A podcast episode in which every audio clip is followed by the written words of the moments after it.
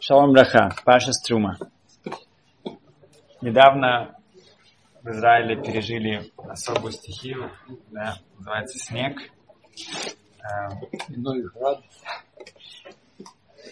Так, одним ухом я услышал, что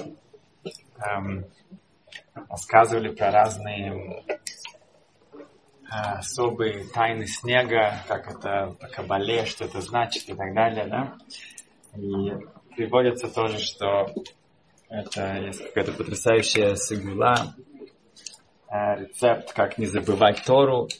Для этого нужно пойти что-то сделать снегом себе на свой лоб и так далее. И так я услышал это краем уха. И интересно, что никогда еще никого из моих рабейм, из моих учителей, из моих раввинов, Рошишиев не видел, как они бегали и искали снег, чтобы положить себе на голову, чтобы не забыть Тору. Да, как-то они больше повторяли, да, по 1000 раз и пытались это все понять. Да. Почему нет? Если кто-то говорит, что действительно это работает, вроде бы надо, почему я никогда еще не видел, чтобы кто-то из каких-то правильных людей именно так себя вел? Может быть, потому что если человек учится, тогда он точно исполняет митцву. Да? Он учит Тору. Насколько я могу ее понять, насколько я могу ее запомнить. Да? Там у Тораки негаткулам это сравнится со всей митцвот. Если положим все заповеди на одну чашу, положим Тору на другую, изучение Торы, каждое слово, то Тора перевесит. Поэтому видно, если кто-то говорит, что может быть, можно побежать и как-то там со снегом начать себя намазывать, им, да, и что-то там может быть, но это уже есть такое правило «Эйн сотак яце мидей вадай». Если у тебя есть что-то, где ты точно что-то знаешь, и что-то другое, где ты не уверен, то та сторона, которая не уверена, не может переубедить ту сторону, которая уверена. Поэтому, если я знаю, что моя учеба, да, какая бы ни была, это точно 100% потрясающая заповедь и потрясающая награда, и все остальное, это уже, я уже не уверен в этом. Если бы посмотреть до сих пор, да, мы видим в многих местах очень много сломанных деревьев. Да? Ветки лежат, вот я сейчас шел, огромное количество, да, еще не успели убрать. Около нас здоровенное дерево упало на улицу, даже опасно было. Вроде бы не было какого-то урагана, да? Не было какого-то страшных каких-то прям таких стихийных ветров. Да? Что же случилось? Да? Да. Когда мне было лет 8, наверное, меня отправили на дзюдо, заниматься дзюдо. Да? Я был очень популярным напарником там, потому что мне было очень легко кидать в разные стороны. Плях-плях, очень было удобно. И я мало что помню. Может быть, это связано с тем, что меня слишком много бросали. Но одно я запомнил, что наш тренер с таким черным поясом, да, он давал такую драшу, давал такое, как сказать, вступление, да. Да, вступление в принцип дзюдо. Это мне запомнилось на всю жизнь, как ни странно. Он сказал, что представьте себе деревце такое, может быть, какой-то бонсай, не знаю, какой-то небольшой кустик такой, да. И идет сильный снег. Этот снег, он все покрывает весь этот кустик, весь этот деревце, и уже все ветки, они нагибаются, вот еще чуть-чуть, и он все поломается. И вдруг это деревце, оно прогибается вниз, весь снег падает вниз, и оно уж возвращается обратно и стоит как невредимо, и продолжает дальше расти. И это принцип, это был принцип дзюдо, да, что ты берешь как бы силу твоего противника, и ты используешь против него, да, что-то в этом роде. Ну вот. Но на самом деле можно больше, да, это то, что мы видим, все эти ветки, все эти деревья, которые не выдержали, они хоть не привили этого, да, они не ходили на эту тренировку, они не знали, что нужно на самом деле иногда согнуться, да, и тогда на самом деле это тебе даст возможность продолжать существовать, жить. Когда мы кончаем Шмоне Эсре, заканчиваем молиться, то мы делаем 3 шага назад, да? И мы нагибаемся. Да? Если человек хочет шалом, хочет мира, хочет гармонии, то нужно нагнуться и нужно сделать 3 шага назад. Ты хочешь, чтобы был мир вокруг тебя, то если ты будешь стоять вот так вот крепко и не уступать ни в коем случае, да? не уступать, не отступать, тогда мира не будет. Да? Может быть, кто-то сломается потом в конце. Но гармонии, шалом будет, когда ты нагнулся, отошел 3 шага назад, повернулся в разные стороны, ты видишь, что в разных сторонах, ты видишь другого, не только себя, тогда будет Маса Шалом и Мурмав, тогда будет шалом, будет мир. Глава говорит Ваикху ли Трума. Да, возьмите себе труму.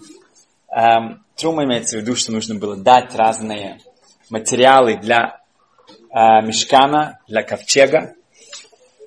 Но, как известно, все комментаторы, они обращают внимание на само выражение «Ваикху ли Трума». Нужно было сказать «внатну», чтобы дали труму, дали вот эти дары, да, дары для мешкана, для ковчега. Но сказано «возьмите мне эти дары». Как известно, объясняется, что когда ты даешь, на самом деле ты берешь.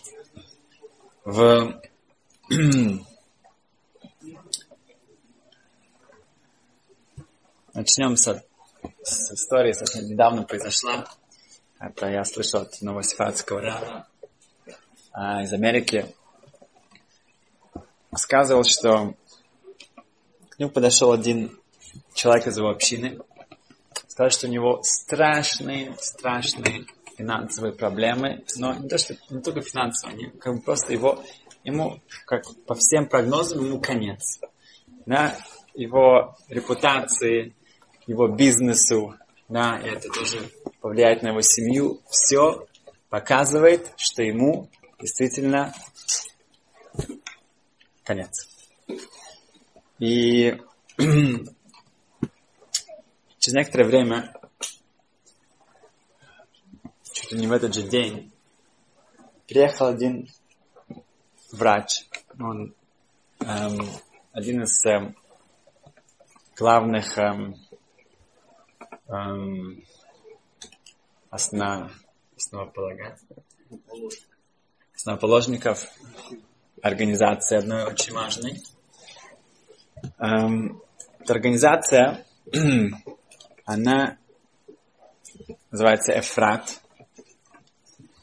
Как раз на этой неделе меня пригласили участвовать на свадьбе, где невесту зовут Эфрат. Это будет в городе Эфрат. Есть такая организация Эфрат. Она занимается потрясающе важной миссией, когда узнает, что есть женщины, одинокие, матери, скажем так, да, которые беременны, которые не хотят ребенка, они не хотят продолжаться, они хотят прекратить свою беременность, да, другими словами, убить ребенка, эмбриона, то они контактируют, эти женщины приходят к ним, они предлагают всю помощь, которую можно себе представить. У них есть огромнейшие лагеря, помещения, где они показывают у них все для ребенка. Мебель, коляски, еда, одежда. Они говорят, мы все поможем, да? Вам только останется, да, вот этой молодой маме, чтобы она любила своего ребенка. Все, больше ничего не надо. только чтобы она не шла на этот страшный шаг, дать шанс. И если это вам не хочет, все равно этим возиться, они предлагают помощь, чтобы адаптировали, чтобы этого ребенка кто-то удочерил или усыновил, но только чтобы ни в коем случае она не все-таки, не убивала этого, не прекращала эту беременность.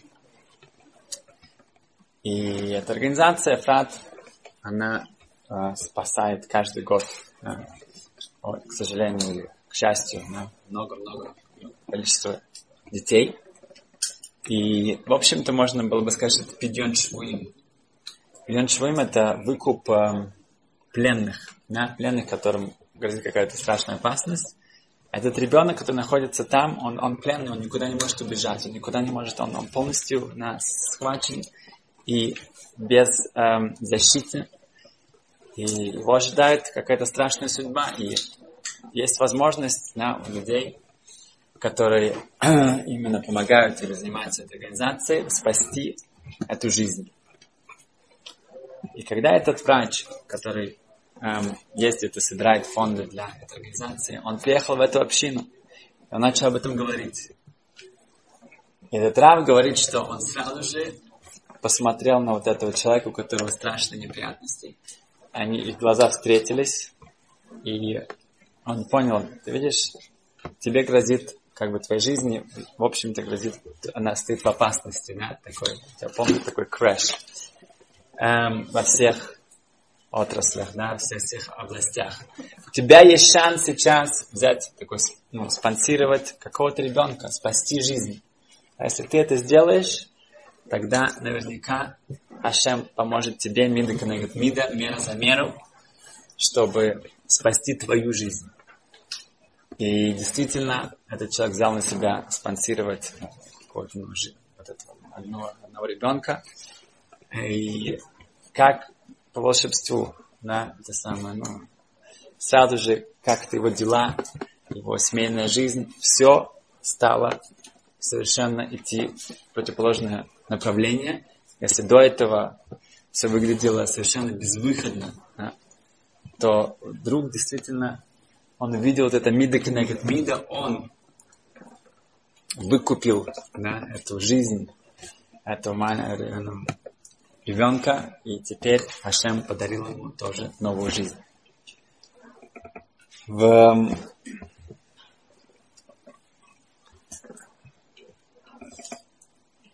что есть очень хороший друг. Он живет в Европе, в городе, где мало религиозных евреев. И он мне рассказывал, что что-то, что очень как-то повлияло на его персональную жизнь. Пару лет назад он сам иногда приходится летать в разные очень далекие места, давать разные презентации. И как раз у него должен был планировать такой полет, и он не наслаждается этим всеми отелем, он лучше предпочитает быть дома, как мы иногда шутим, со своими тапочками, со своим кофе, со всем, что к кому привык. Но когда ему нужно было принимать это решение, вопрос был взять бизнес-класс или обычный билет. Когда это далекий полет, тогда это очень большая разница. Но, с другой стороны, ты находишься столько часов в самолете, и у тебя больше как раз комфортно, можно выспаться, чтобы потом действительно были силы для всех этих презентаций. Поэтому у него было такое сомнение, принимать решение, чтобы было как-то все-таки пойти за комфортом или что-то сэкономить. И так как он один из немногих совсем религиозных евреев в этом городе, то ему выпадает достаточно регулярно быть или свидетелем на свадьбе, или участвовать в похоронах. Да? Как сказано в Мишле, когда есть выбор, лучше идти на похороны. На похоронах можно больше чего научиться. Но ему как раз так, именно в этот период времени, его попросили участвовать в похоронах. Окей. И это было какие-то месяца, такие зимние месяца. Он туда пришел. И когда вот он там стоял, около, там вырыли могилу, и вот сейчас, да, он присутствовал, да, он видел, наблюдал, как опускают туда гроб. И вот в этой дыре там, да, он видел, что там очень-очень-очень неприятно, сыро, да, нету ни тапочек там, ни кофе, ни бизнес-класс, ни даже не экономи-класс, да, там очень-очень неуютно, очень-очень как-то так, да. Как же так, как же можно это место сделать более как-то приятным, более как-то уютным, да, комфортабельным, да? Никак. Что можно туда взять? А? Попросить, чтобы там как-то обложили это как-то красивым каким-то мрамором, обоями, да, что? Можно туда взять, да, только Тору, только хорошие дела. И сколько раз, да, кто присутствовал на похоронах, на других вещах, да, и сколько раз мы это видим, но кто это все-таки решает, замечает. Когда была Макат-Барат, когда была казнь, град в Египте, то было сказано в Торе очень интересно, это 9 глава, 20-21 Псуким, сказано так, что те, кто боялись Творца, они свой скот, конечно же, брали, какие-то места его спрятали. А те, кто... Как должно быть продолжение? А те, кто не боялись, да, они... Но не сказано в Торе, а те, кто не боялись. А те, кто ле саму лев, те, кто не обратили на это внимание, они оставили так. Другими словами, это не то, что вот я боюсь Творца или не боюсь. Нет, ты, если человек сам лев, он обращает на что-то, действительно, свое сердце, на свое внимание, он видит, он всматривается, он думается, что происходит здесь, тогда автоматически у тебя, ты сделаешь правильное решение. Но даже если у тебя есть, в общем-то, в теории, да, страх перед Творцом, ты думаешь, что веришь, что есть рай, и что тоже есть не рай, да, ты все знаешь, но ты не сам лев, ты не действительно по-настоящему это как-то соединяешь, не положил в сердце, ты не соединяешь свой разум, свои знания, да, всю эту теорию с практикой, ты не вдумаешься в это. Он это увидел, да, он вдруг сказал, что окей, сейчас надо учиться. Утром он идет на работу. Он сначала учится несколько часов, только после этого он идет в офис. Это именно вот знак человека, который сам лев. Ваикху ли Трума. Когда ты даешь, ты не думаешь, что ох, ну сколько я там пару часов сам потерял, я там пошел учиться где-то, я какой-то митцвот, да, я потерял это время, как бы я отдал. Ты ничего не отдал, ты только взял. И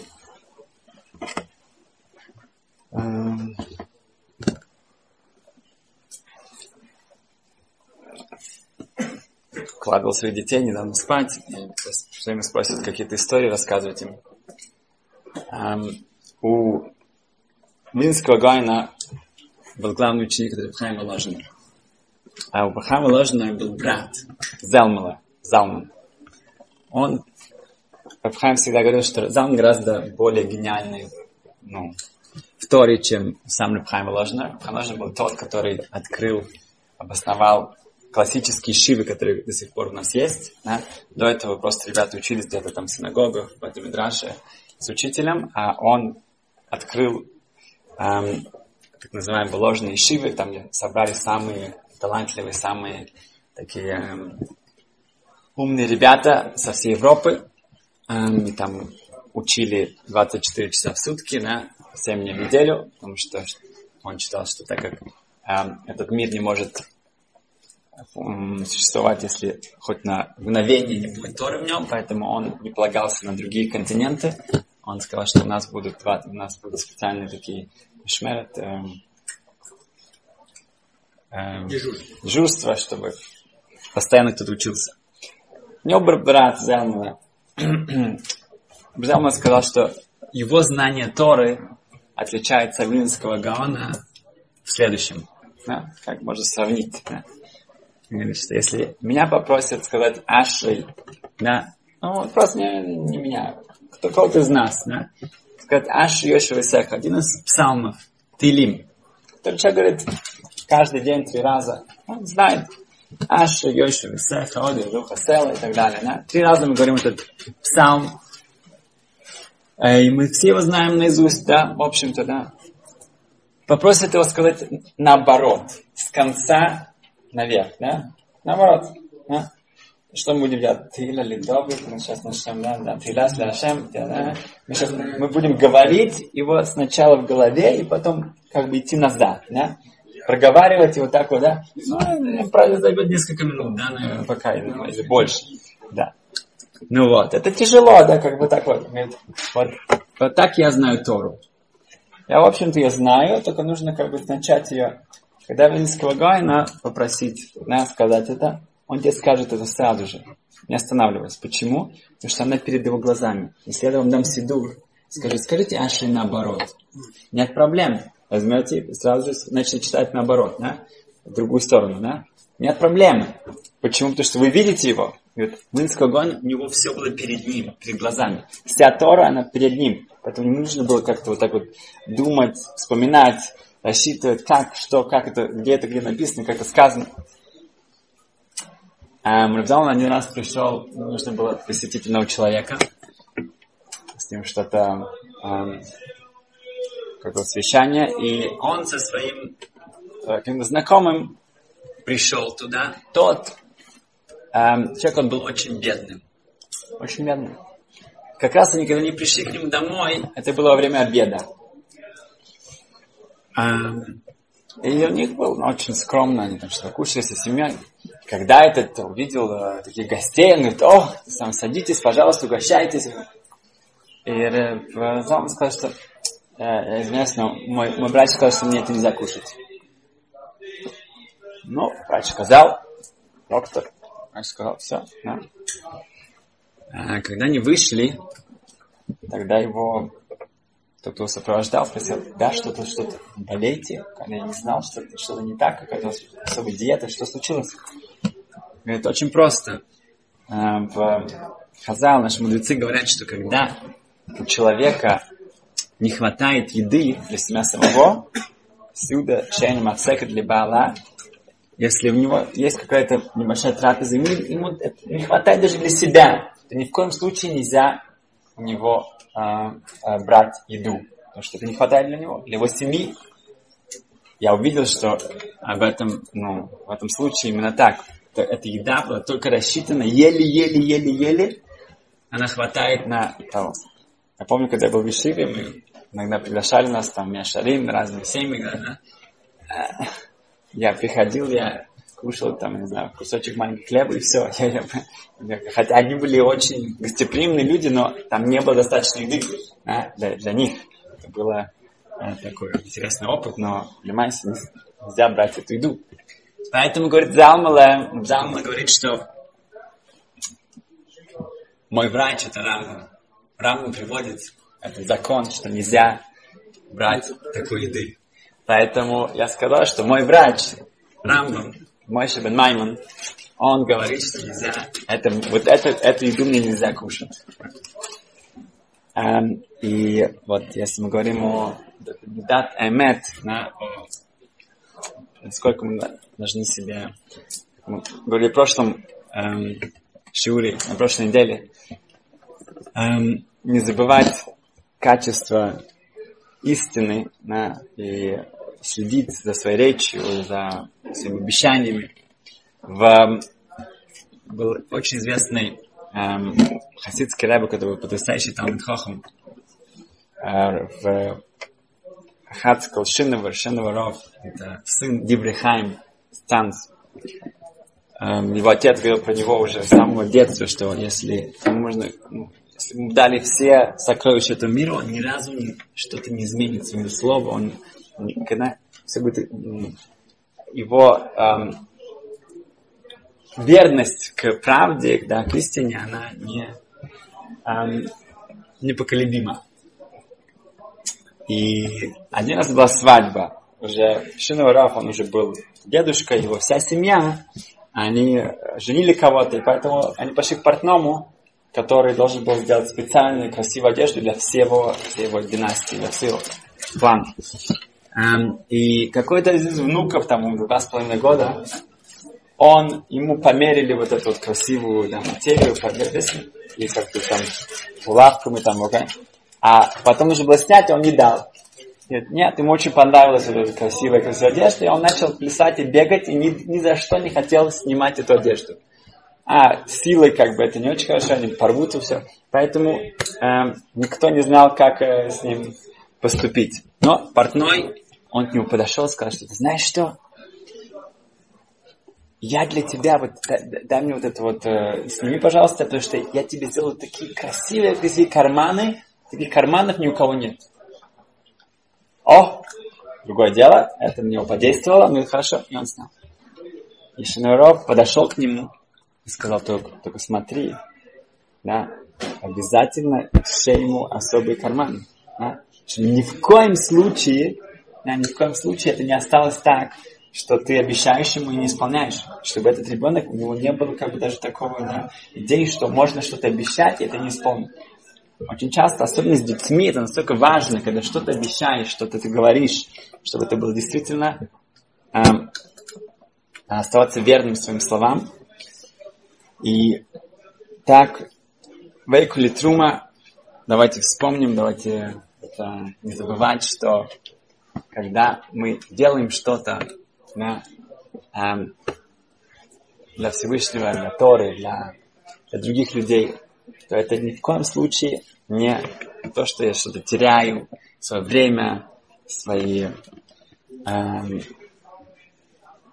вложения, все. Что бы это ни было, если мы это делаем, тогда это то, что человек возьмет для себя на всю жизнь и также на вечность. Спасибо.